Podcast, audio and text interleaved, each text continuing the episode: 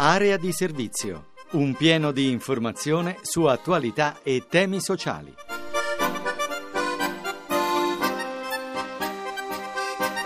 Una buona giornata a tutti da Giulia Chiodini e bentornati all'appuntamento con Area di Servizio, lo spazio dedicato al sociale, occupazione, disabilità, immigrazione. Apre il programma Francesco Ventimiglia che cura i temi dell'occupazione e del lavoro.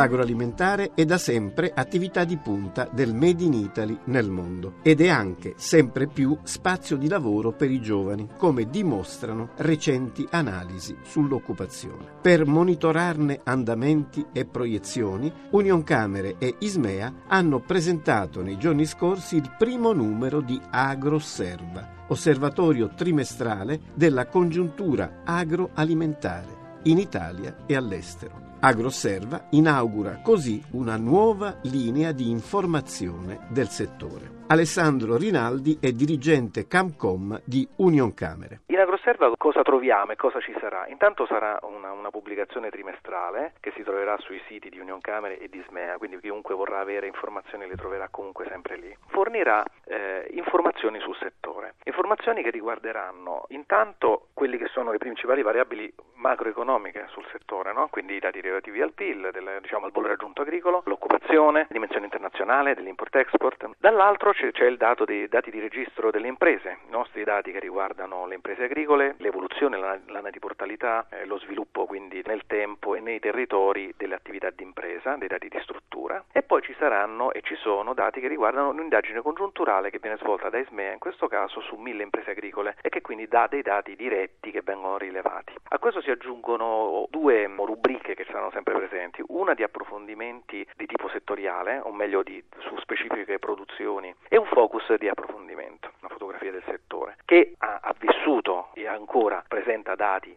negativi, ma che cominciano a dare anche primi segnali positivi. Per quanto riguarda il lavoro, eh, viene fuori che il settore agricolo diventa sempre più un settore appetibile per i giovani, ad esempio, e questo sia da un punto di vista dire, del, dello sbocco occupazionale, ma anche, e se vogliamo, soprattutto come attività imprenditoriale. I giovani stanno guardando sempre più a questo settore che ha avuto un po' la capacità di rinnovarsi anche nell'immagine e quindi associandosi un po' a una dimensione di sostenibilità, di attenzione all'ambiente, alle produzioni di qualità, nei giovani sta trovando spazi importanti.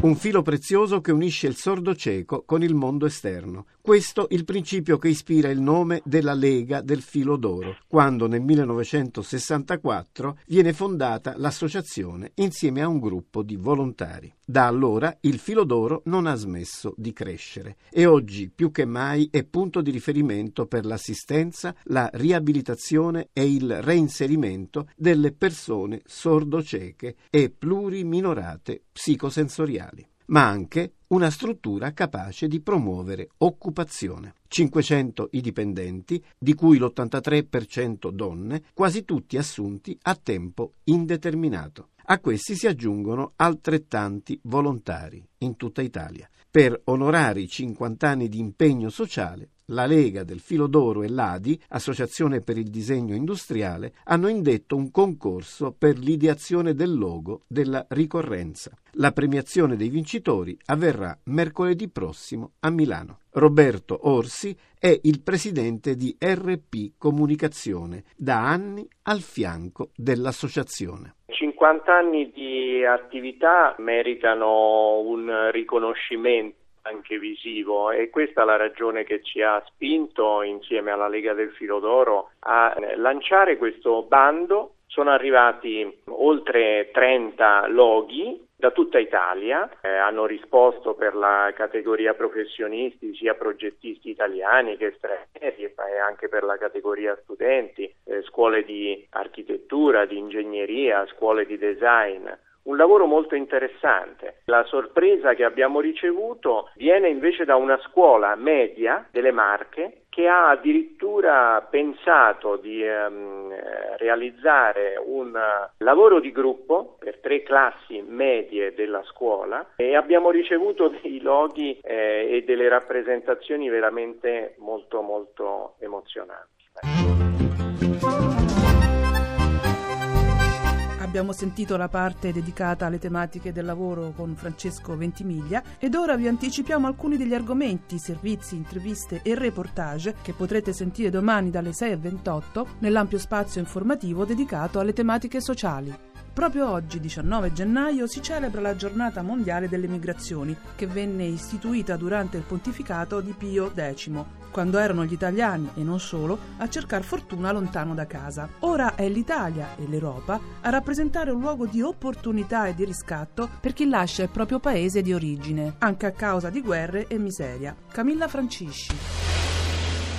Messi tutti insieme, i 232 milioni di migranti di tutto il mondo potrebbero costituire uno Stato a sé che per popolazione risulterebbe il quinto nella classifica delle Nazioni Unite, più popoloso del Brasile e preceduto solo da Indonesia, Stati Uniti, India e Cina. I dati, che sono quelli raccolti dall'ONU per il 2013, indicano inoltre che la stragrande maggioranza di queste persone è ancora nel pieno dell'età lavorativa. Quasi i due terzi dei migranti si stabiliscono in Europa ed in Asia, ed il vecchio continente ne ospita 72 milioni.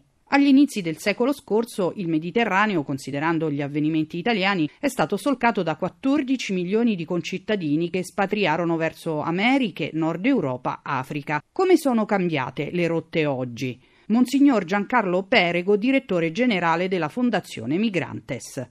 Nel 1914, quando viene eh, celebrata la prima giornata, sono molti gli italiani che vanno verso i paesi del Nord Africa, i migranti. Oggi da questi paesi c'è un'emigrazione, soprattutto legata alla guerra, di tanti rifugiati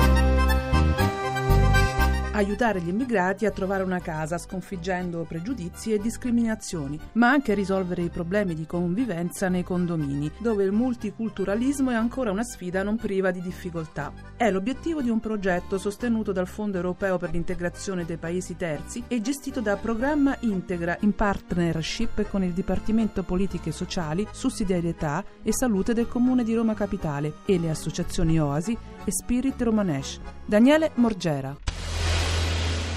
Abitudini e costumi diversi minacciano la coabitazione ai tempi della società multietnica. Una soluzione c'è. Arrivano le lezioni di interculturalità nei condomini. A febbraio prendono il via a Roma due corsi aperti a 90 migranti e 45 amministratori. È il progetto Amar, cofinanziato dalla Commissione europea e dal Ministero dell'Interno. Nicoletta Basili, coordinatrice del programma Integra. Il progetto Amar è agenzia di imitazione abitativa di Roma ed è un progetto nato diciamo, all'inizio di settembre che intende aiutare aiutare i migranti, cittadini di paesi terzi nella ricerca dell'alloggio sul territorio, perché si è visto che ci sono delle discriminazioni nell'accesso all'alloggio, discriminazioni che spesso sono eh, causate da una non conoscenza, non conoscere chi si ha di fronte. La diversità come ricchezza, la conoscenza reciproca come ricetta.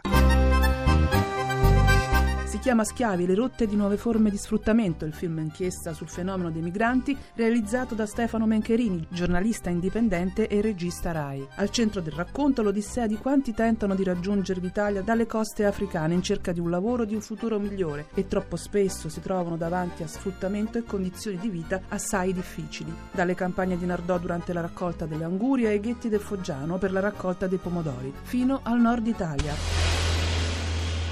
Nel barcone tanti vomitavano e stavano male.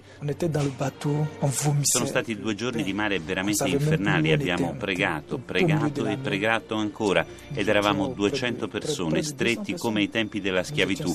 Così siamo arrivati a Lampedusa. Questo è il racconto di Ibrahim, trentenne ivoriano in fuga dalla guerra dalla violenza e dalla povertà, protagonista del film inchiesta Schiavi di Stefano Mencherini, regista RAI e giornalista indipendente. Schiavi racconta in sintesi come questi uomini, queste donne, questi bambini partano da situazioni terribili e poi scappando e cercando un approdo, una speranza di vita migliore, finiscono per tornare di nuovo schiavi. Dove? Nel nostro paese, l'Italia. Parliamo delle badanti. Moltissime persone scelgono questo mestiere nel nostro paese e gli italiani spendono 10 miliardi l'anno per pagarle. Le famiglie, nonostante la crisi, infatti, non ne possono fare a meno. Ed è enorme il carico emotivo di queste lavoratrici e quanto sottolinea il libro Badare non basta. Emanuela Valenti. Gli anziani non autosufficienti nel nostro paese sono oltre 2 milioni. Tra 20 anni la cifra raddoppierà e si occupa proprio di anziani, famiglie e badanti. Il volume è scritto da Sergio Pasquinelli, direttore della ricerca all'IRS, Istituto per la ricerca sociale di Milano, e dalla sociologa Giselda Rusmini. Gli autori hanno raccolto 900 interviste in 7 anni e insieme hanno cercato di fare un bilancio sul lavoro di cura. Sentiamo Sergio Pasquinelli. Secondo le nostre stime sono presenti in Italia circa 830-840 mila badanti, è una presenza molto diversificata da un territorio all'altro, è una presenza che cambia, questa è una realtà che cambia molto velocemente perché i nuovi flussi migratori di badanti sono flussi più giovani, persone che hanno più risorse per lavorare anche in autonomia, una vita meno segregata e più emancipata ricordo poi il nostro consueto appuntamento con lo sportello di area di servizio, dedicato alle domande degli ascoltatori. Avvocati ed esperti ai nostri microfoni offrono una consulenza legale sulle questioni che riguardano cittadinanza, diritti, lavoro, ricongiungimenti familiari. Chiamate il numero 06